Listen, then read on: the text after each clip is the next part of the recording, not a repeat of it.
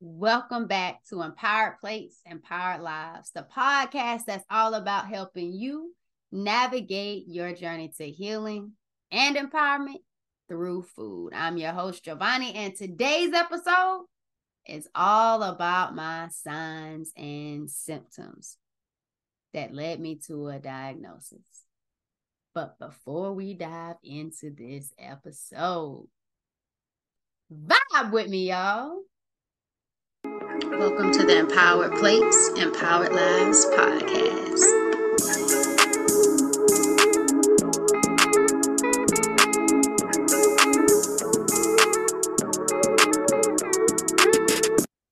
So, today we're talking those signs and symptoms. So, I'm just coming straight at you with what all led to it.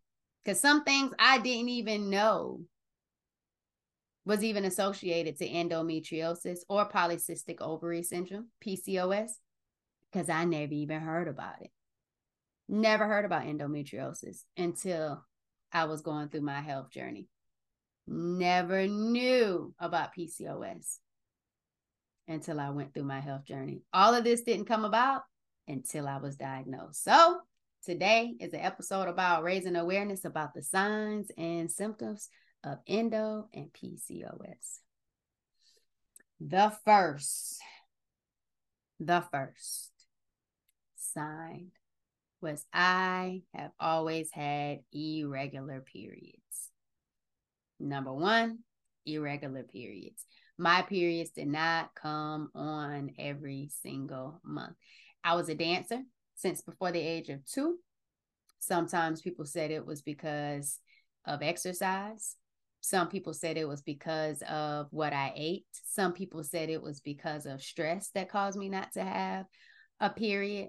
So I just thought it was normal because people had an excuse for why I didn't have a period every single month. Every single month. Every single month. I did not always have a period. And I, for some reason, thought that was normal because there was always an excuse. But guess what?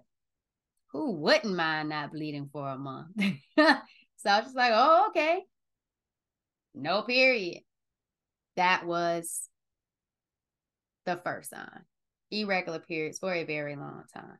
The second sign was facial hair, what people call androgens, mustache, chin hair on my neck,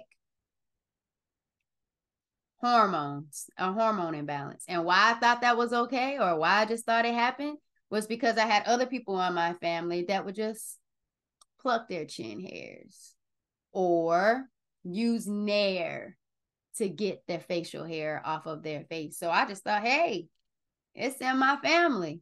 Other people are doing it. I've never heard of it being a PCOS or endometriosis or some type of hormonal imbalance. Like my family never talked about that. I've just seen them plucking it. So I used to get people to pluck mine off. So just be like, okay, do I like having a mustache? No. They're just like, I guess it's natural. And then other people say, well, facial hair is natural. Yeah, it is natural. Yeah, you can definitely embrace it. But it's a hormone issue. No one said that part. So, excessive facial hair is a sign that there is a hormone imbalance that could potentially mean PCOS, polycystic ovary syndrome, or it could be something dealing with endometriosis. Don't take it for lightly. Dig a little deeper, figure out a little bit more about your food consumption, but also about your hormones. So, talk to your primary care physician, figure out what is really going on with your hormones. Get some labs done keep asking why. Why?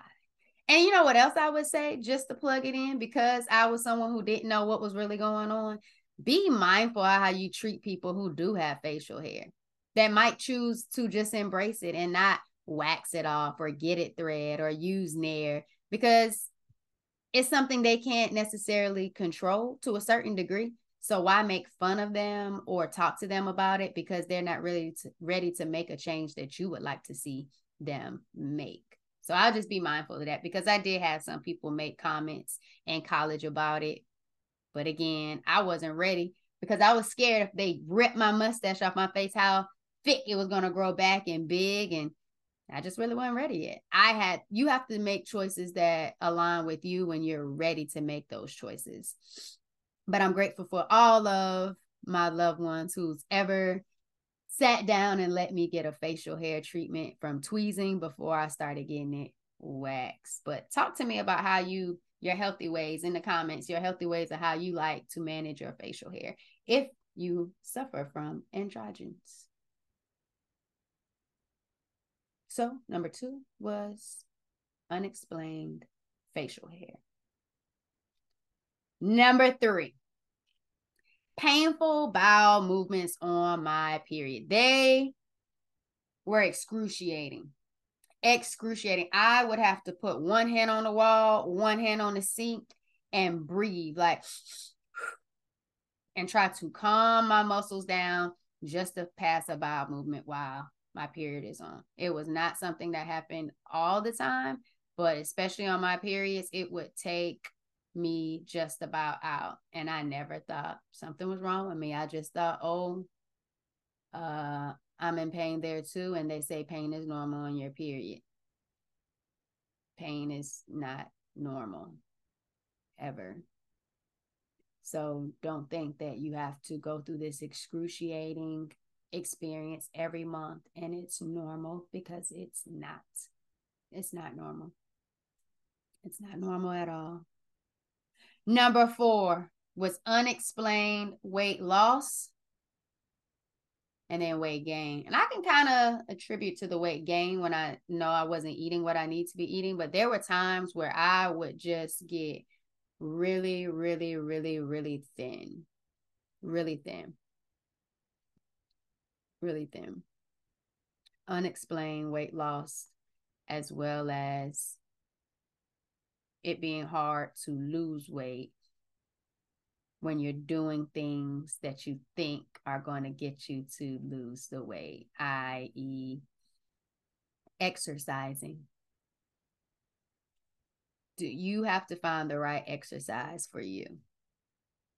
And we'll get into that on another episode, but finding the the right exercising regimen that works for your body that allows you to see the results that you would like to see takes time. Remember, this is a journey. But those were my top four signs that something was wrong. A mini five would be that on my period, there were times when I would get very nauseous after eating certain foods. And I feel like this was back in sixth grade it was either sixth or seventh grade. I feel like it was sixth grade, but it was sixth or seventh grade. Um, I went to the country kitchen line and I had lasagna, tomato base. I don't I don't think that's ideal. It might be something in it. And I thought I got sick because I ate the lasagna at school. Nobody else got sick from that lasagna. Didn't equate it to my period being gone and me being nauseous and eating that lasagna. So I think certain foods that you eat had the dairy and the lasagna, and it had that tomato base. Not good. So being nauseous when your menstrual cycle is on. So I'm gonna give it five. Those were my five uh signs or symptoms that after getting a diagnosis looking back on it was like ah it makes sense now what led me to the diagnosis was having debilitating pain in April 2019, never knowing or thinking or considering it was my period. The first sign of being just very, very sick, can barely move, whole body, couldn't get comfortable, ready to throw up happened again in August of 2019. And at that point, going to the ER, letting them do imaging, finding out that I had a cyst that was now rupturing on my ovary. That led me into this discovery into getting diagnosed with stage four endometriosis. And now knowing why I had facial hair and irregular periods being diagnosed with polycystic ovary syndrome, PCOS. After surgery, they also found a spot um, inside of my pelvic lining that qualified me for adenomyosis, which is endometriosis in that abdominal wall, that muscle cavity, which causes even more pain. So, yes, those were my five signs and symptoms that led me to a diagnosis of endometriosis, adenomyosis, and PCOS, polycystic ovary syndrome. And they also found two fibroids, small ones, but they were there as well that they took out during my laparoscopic surgery of March 2020, right before the pandemic came. Run those back one more time. Irregular periods, facial hair, painful bowel movements when on my cycle, unexplained weight loss and gain, and being nauseous and being very sensitive to certain foods, mostly tomato based and dairy, while consuming on my period. But the biggest one was that debilitating pain which was a sign that I had a ruptured cyst on my ovary. So that is just a part of my journey of strength. We will have other people come on the podcast to share their journeys of strength who've also been diagnosed with endometriosis, adenomyosis, PCOS, or fibroids. My sisters, those journeys of strength. So make sure you stay tuned in for our next episode. Remember, don't forget to like, comment, subscribe to all social media platforms at Empowered Plates Empowered Lives on Instagram and threads at forward underscore vibrations, the main business page. And then forward vibrations on Facebook. We have a page there as well. And then don't forget to follow us on YouTube if you're listening in audio right now. YouTube is Forward Vibrations 2347. As always, it's been an absolute pleasure. Be well. Remember to pay attention to what you're paying attention to and be intentional, Bo. Be intentional about being intentional. Love and light. Be easy.